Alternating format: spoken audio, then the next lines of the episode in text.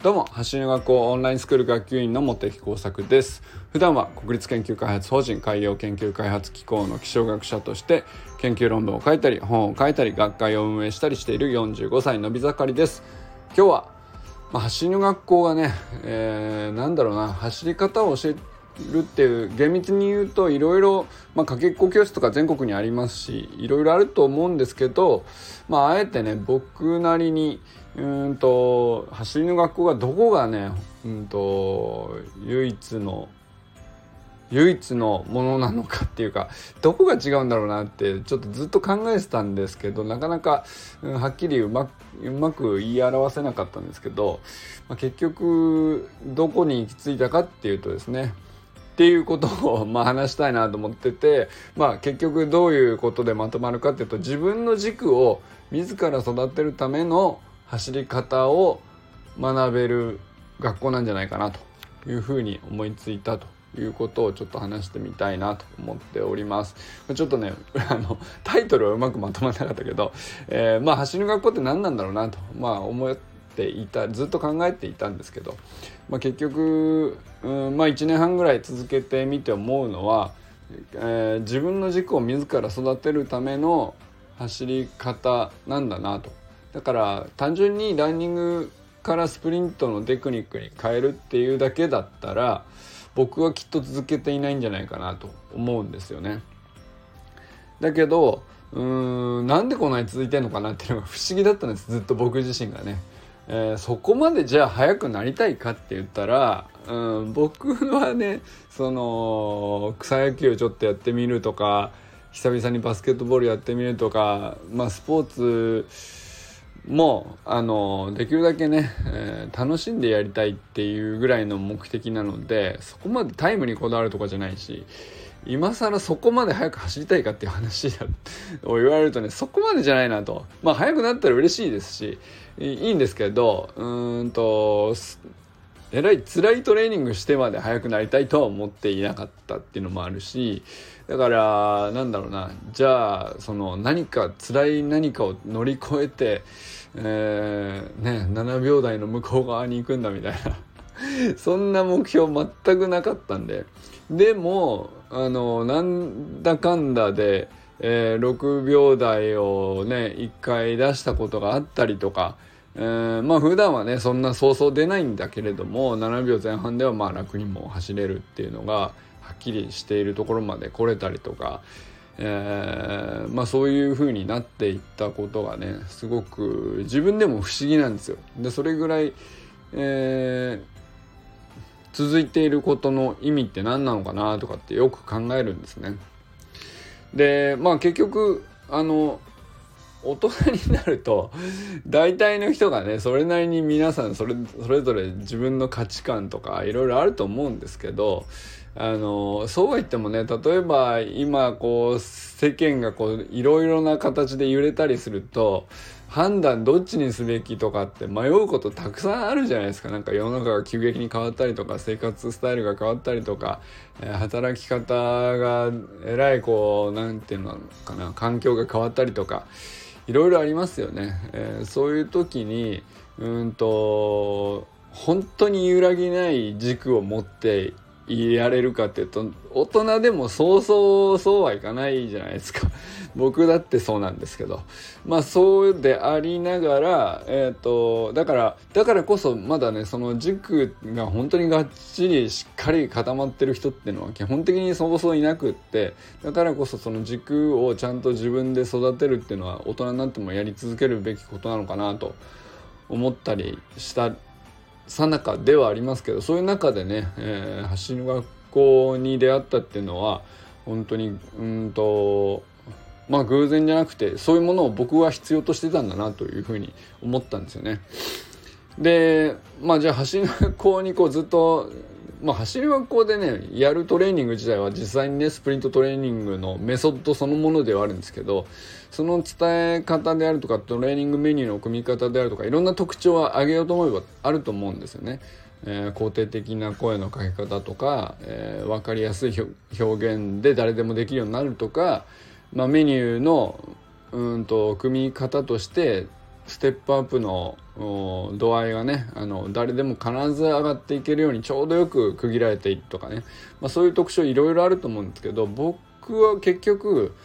なんで続いてんのかっていうのが自分で自分に不思議だったので そこに対する答えはあんまり見つかってなかったんですけどやっぱりこう自分の軸をあの改めて、えー、自ら育てるっていうことをしてきた1年半だったなと思ったんですよ。このでその真ん中にこの走りの学校のトレーニングメニューに取り組むっていうことがね結局あったのかなと思ったりしたわけです。でまああの世の中ね僕もあの子供連れてかけっこ教室とか行ったことあるしでそれはそれですごい楽しかったし、えー、それをこう繰り返していってればそれによってね成果が現れてかけっこ速くなるとかってきっとあると思うんですよね。でそそれはそれで素晴らしい活動だと思うし全然いいことだと思うんですけどまあそういうのがあるそういうのももうすでにあった話なんですよだから、えー、かけっこ速くなるためのえー、まあ一種のトレーニングというかやり方を教えてくれるっていう試みというか走りの学校というものに類する感じの活動っていうのかなまあ地域で結構いろいろあったと思うんですよね。昔陸上やってましたっていう方があのトップレベルの方がねあのこういうところから入るといいよっていう、適切なアドバイスくださったりとかあのそういうの僕もあの子供がお世話になったりしたこともあったのであの素晴らしい活動でしたけれどもあのそれとはなんか別なものをやっぱり橋の学校には僕としては感じたりしていてこれ何なんだろうなとそのどっちがいい悪いじゃなくってあの橋の学校にしかないものがあるなっていうのがうんまあそれがあるからこそね僕にとってはね続く理由になってんのかなと思ったりするわけですよ。で結局うんと、まあ、自分の軸が何で育ってんのかなという話になると思うんですがで僕はその走り革命理論に沿ってスプリントテクニックを学ぶっていうのはこう結構何ていうかある種表面的にやっていることなんですね。でそれでタイムが出るとかそれで、うんと楽に走れるようになるとかえー、体が絞られていくとかねそれは結構表面的なことなんですよ僕にとっては。で、えーと、それをやることでその作業を通じて何が僕にとっては大事だったかっていうとなんか3つぐらいあるなと思ったんですね。で1つは自分の特徴とか伸びしろとか強みとかっていうのをあの動画に撮ってアップするっていう作業があるんででそれを周りの人もね客観的に見てコメントしてくれるっていう往復もあるわけですよね。でそれも込みでなんですけどやっぱり特徴と伸びしろと強みを改めて理解できるっていうのはものすごく大きなポイントだったなと。でここうんとこの結果が速くなるってことにつながるっていう内容なんですけれども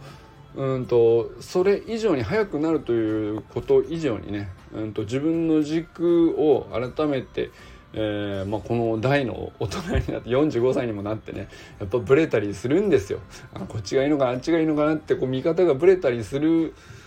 のを、あのー、あ自分ってこういう人間だなって客観的に見る機会を与えてくれているっていうことでね、あのー、まあなんだろうな。まあ落ち着けってなる時間を取れるというか、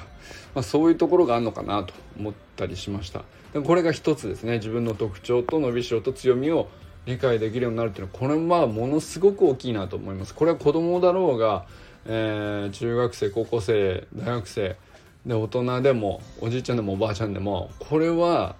何て言うかよっぽどじゃないとなかなかできないかなり高度なことなんじゃないかなと思うんですよね。でもそれが自然に、うんと走るっていう目的に対してこうそれをきっかけとしてやれるっていうのがまあだからそうすると苦じゃなくなるんですよね。それがまあ一つあるかなと。でも二つ目はあのより速く走る喜びを仲間と共に分かち合うことができるってこれね何て言うかあの、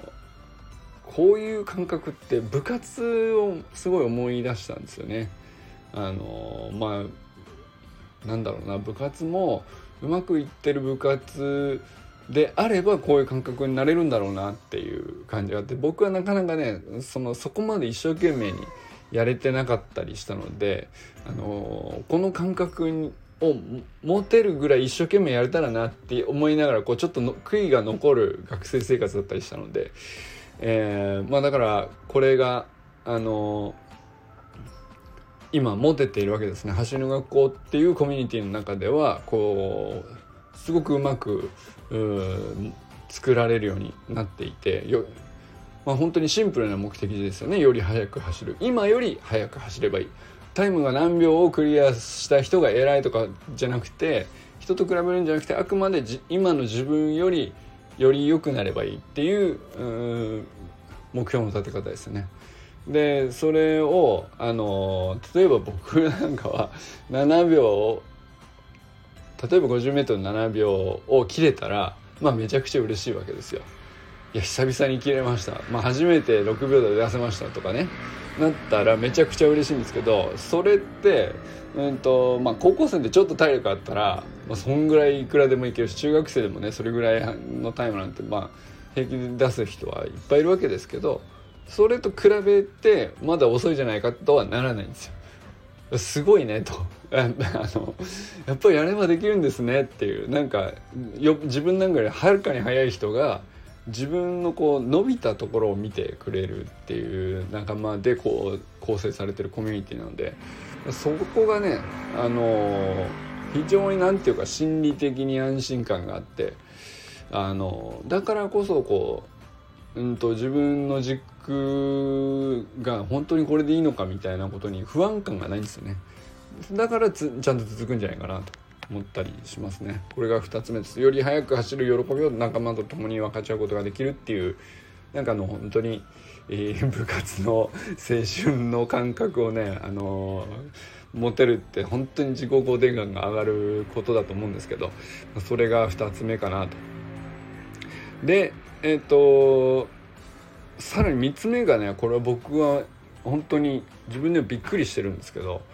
3つ目は自分の能力向上が、まあ、例えば何かしら得られた時にそれ自分の中だけにとどまらなくて他者への貢献とつなげて自己表現できるっていうところがあるなと思ったりします。これはどういうことかっていうとまあえーとまあ、走りの学校の走り革命理論のメソッドをより深くする理解するっていうことが自分の能力をこうより向上させるっていうことに基本的にはつながっているんですけどえー、それって人に伝える時に非常にやりやすいんですよね。あの言語化がもう元がしっかりしているしでまあ内容をより深く理解できるっていうのは自分で実践できるようになるとより深く理解できるっていうところで結びついていてでそれってうんとまあ一緒にね走り革命理論に取り組んでいる人でもうんと自分より全然速く走れている人であってもドリルの意味とかっていうのはそこまで、うんと、自分よりちょっといまいちわからないですっていう人はいくらでもいたりするもんなんですよね。なんですけど、まあ、こういうことなんじゃないっていう自己表現の一環ですかねだからなんか言葉の説明を書き下すっていう部分では自分がちょっとこう人に貢献できたりする部分があったりして自分の方が全然遅いんだけど 人に貢献できたりするんですよね。でそういう部分はなんかこうインスタのコメント欄でやり取りしたりこうお互い励まし合ったりしながらこう理解が深まれば深まるほどこう何ていうのかな自分がただ速く走って自分がただちょっと健康になって自分がただ能力が増すっていうだけじゃなくて人に貢献できてるっていう他者貢献感みたいなのがねものすごい増すっていうのはこれめちゃくちゃ大きいんですよね。これがあのあるっていうのはなかなかただただあのトレーニングをやるっていう表面的なこととは全く別の要素でこれはね本当に自分の軸を育てるうん行為そのものだなと思ったりします。ということでだからまあこれらの要素をね育てていくっていうのがまあ家庭そのトレーニングの過程においてこういう要素があるっていうことでまあ自分の中で大切にすべき自分だけの軸っていうのがねやっぱりこういう作業を通じて結局自然に行われていくんですよねそうすると自立したこう生き方っていうのはねなんていうかまあある程度大人だったらある程度のことをみんな自立してやってるんだけどうん揺らがなくなより揺らがなくなっていくっていうかねそういう感覚があるなと思ったりしますだからこれをさらにね子供の頃からやってるなんつったらもう素晴らしいことですよね本当にえっと昨日の昨日もねサタデーナイトミーティングっていうのがあってえー、Zoom でねミーティングをやったりしちゃうんですけど子供たちが入ってきてくれるようになったんですよ最近。で子供たちも自分の言葉であの質問したり、えー、自分ではこういうふうにやってるつもりなんだけどどうしてこうなるのかとかっていうのをちゃんと自分で考えてあのミーティングに参加してて本当素晴らしいなと思うんですけど うんそんなことって、えー、そうそう他でそんな機会ありますっけっていうぐらいねあの、まあ、今までね大人の参加が多かったんで大人同士の参加としては本当に気持ちのいいコミュニティだなっていうところはもう分かりきってたんですけど子供が入ってきてもみんなフラットに話せるのは改めてすごいことだなと思いますね。まあ、その彼ら子供たちもすごいっていうのもあるんですけど、まあ、のメニューを通じてやっぱり自分の特徴と伸びしろと強みを理解できるっていうのが入っているしうん、より速く走る喜びを仲間と分かち合おうっていう感情にきっとなってくれてるんだと思うんですよね。でなおかつその自分の能力向上を他者への貢献とつなげて自己表現できるっていうのも結果的にねそのミーティングで自分の課題とか自分の疑問とかっていうのを聞くことでみんながこう確かにねってなる知恵をね改めて共有できたりとかするのでそういう意味でね本当にちっちゃい子でも、うん、だって昨日は年長さんとかいましたからね小学校2年生とか小学校4年生あと4歳とかいたら すごいなと思いましたけどでもみんなちゃんとねそのそういう子供ちっちゃい子供たちでもちゃんと大人が周りにね何十人かいる中で受け答えできてんですよね。これ本当に他では得難いことなんじゃないかなと思ったりします。あのー、まあそんな感じでね、えー、ちょっと今日はね、えー、ちょっと真面目に 真面目な回になっちゃったけど自分軸を自ら育てるための走り方を僕はね走りの学校で学んできたんだなとこの1年半。だからそういう、うんと、見た目のねスプリントメソッドみたいなものだけではなくてその根本的に自分軸を育てるっていう要素があったからこそこの1年続ってきたしまあ、続くっていうことが結局軸になっていくんですよね。あのまあ、これが絶対正しいっていうんじゃなくてある程度続けているとそこからなんかずれたものがあったら気づきやすいじゃないですか。で、まあ、そっちがね新しくよりあ自分にとって好きだと思うものかもしれないし、えっと、今までだったらこうどっちにしようか迷ってた判断に対しても、えっと、1年半続けてきたあ経験の軸が出来上がってるからあ迷いなくこっちだねってあの自分にねチョイスしてあげられるっていうか、まあ、そういうことがたくさんできるようになったなと。だから判断がものすごく早くなった気がしますね。いろいろと。あの好き嫌いもだけじゃなくていろんなことですね。どっちに今日は何しようとか今日はどういう選択をしてどういう一日を自分にプレゼントするかみたいな感じの選択ってたくさんあると思うんですけどまそういうのがねできるようになってきてるなと思ったりしてました。ということで今日は自分軸を自ら育てるための走り方を走りの学校から学びましたということを振り返ってみました。ということでこれからも皆さん最高のスプリントライフを楽しんでいきましょう。バモス